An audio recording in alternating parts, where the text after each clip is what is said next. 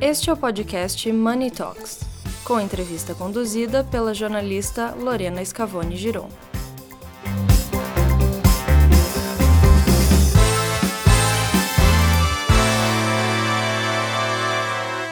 Olá a todos, estamos aqui agora com Caio Paes de Andrade, presidente da Petrobras, para ter uma conversinha rápida com a gente. Oi, Caio, tudo bem? Ei, Lorena, tudo bem, e você? Tudo bem, muito prazer ter você aqui. Eu queria começar perguntando, o que você diria a outros empresários que desejam enveredar pela vida pública? Olha só, eu acho que é uma experiência única, né? Uma aventura, servir ao país é um privilégio. Obviamente isso fica muito mais prazeroso e muito melhor no governo liberal, que acredita que o Estado tem que diminuir e contribuir para fazer o ambiente de negócios ficar melhor para os empresários. Então foi isso que nós fomos fazer lá, junto com o ministro Paulo Guedes, e muita alegria de participar.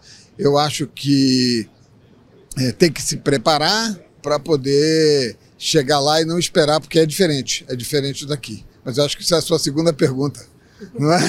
A minha segunda pergunta, na verdade, é qual que é o erro mais comum de quem vem da iniciativa privada? Eu acho que um erro comum é achar que você consegue, somente com a sua vontade, mudar as coisas, uma vez que você vem de práticas vitoriosas que são usadas aqui no setor privado. Eu, sou empresário há quase 30 anos já, e como empresário fui muito bem sucedido aqui na área digital, no mundo do empreendedorismo, né? E aí depois, quando eu fui para lá, eu percebi as estruturas muito maiores, estruturas muito mais pesadas, mas uma hierarquia que muitas vezes é positiva, porque realmente, quando tem uma direção muito clara dos líderes, o pessoal acaba executando, se nós fazemos o acompanhamento da maneira correta como devemos fazer. E assim conseguimos os resultados, né? Porque para fazer uma transformação digital como a que nós fizemos no governo federal, é bastante complicado. Nós conseguimos tirar o Brasil estava na 75ª posição no mundo, subiu para a 7ª posição em 2021, e esse ano foi considerado pelo Banco Mundial a segunda economia mais digitalizada, o segundo governo mais digitalizado do planeta, o que é uma vitória muito grande. Você deve usar o Gov.br, né? O Gov.br é o login único do cidadão, que é a base da identidade digital do cidadão. O login único, quando nós chegamos, tinha menos de 500 mil pessoas que usavam, era simplesmente um teste, e hoje tem 140, chegamos a 140 milhões de pessoas usando o Gov.br. Então é uma vitória muito grande isso aí. Acho que com esse espírito de quando você chega, você não pode simplesmente levar a sua experiência para lá. Leva uma parte da experiência, mas também tem que passar um tempo aprendendo. A vantagem é que, como nós tivemos muitos liberais nesse governo, nós temos muita gente que sabe. Então, se alguém tiver com vontade de participar dos próximos governos ou dos governos estaduais, eu acho que a gente consegue encurtar o caminho e dar umas dicas que vão fazer a vida ficar mais fácil. E você respondeu exatamente o que eu ia perguntar, né? Quais são as melhores contribuições que podem dar para a gestão pública, os empresários? Vamos pensar agora que a gente estava falando de erros e os acertos. Os maiores acertos. Eu acho que os empresários, uma das visões muito positivas é que, no setor público, as pessoas, como você tem muita coisa para fazer e muita gente muito bem preparada trabalhando, porque a gente às vezes tem a impressão que no setor público só tem gente despreparada. Não é verdade. Tem gente muito preparada, gente muito competitiva, gente que quer fazer, gente que quer realizar. Tem que identificar essas pessoas, como no setor privado também, a gente tem que identificar quem são os high potentials. Então, você encontrando essas pessoas no setor público, você, como empresário, o que você pode fazer é fazer elas trabalharem pelo resultado.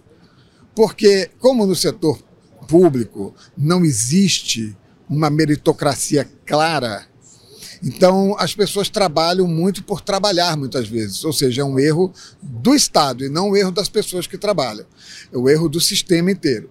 Então, quando você vai do setor privado para o setor público, acho que você pode levar essa essa ambição, né, de fazer com que as pessoas tenham mais vontade de chegar nos objetivos. Chegando nos objetivos, elas têm o prêmio que elas vão ter, sempre vão ser prêmios muito... Nós não conseguimos fazer a reforma administrativa, foi uma que bateu na trave, eu que construí a reforma administrativa, infelizmente ela não aconteceu, mas eu espero que aconteça alguma coisa, precisa acontecer, porque o Estado é grande demais, mas de qualquer forma você tem pessoas que vão, em algum momento, se sentir muito satisfeitas e muito premiadas pelo fato da política pública ter sido bem feita, como, por exemplo, o meu time que trabalhou comigo no governo digital, no Ministério da Economia, durante todo o período que eu lá estive, antes de ir para a Petrobras, esse time está absolutamente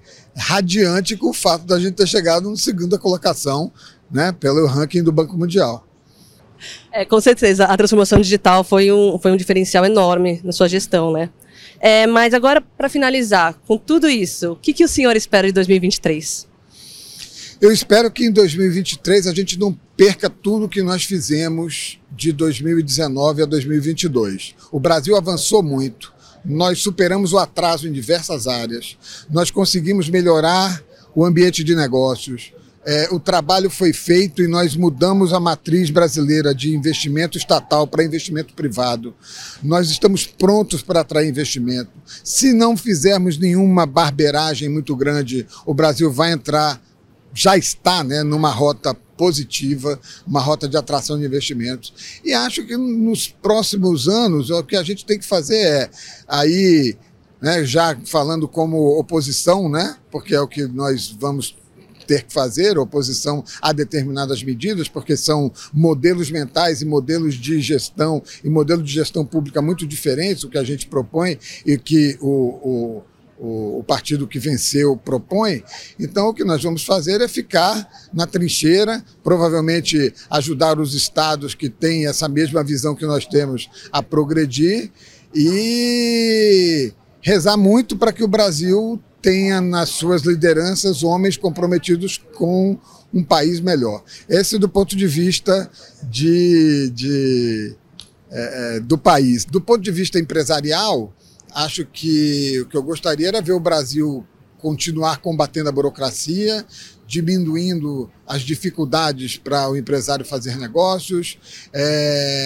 Eu gostaria de ver a segurança jurídica ficar cada vez mais forte e gostaria de ver o povo brasileiro prosperando, lutando, trabalhando, competindo e sendo um país que, né, um povo e um país que podem chegar onde a gente sempre achou que o Brasil podia chegar.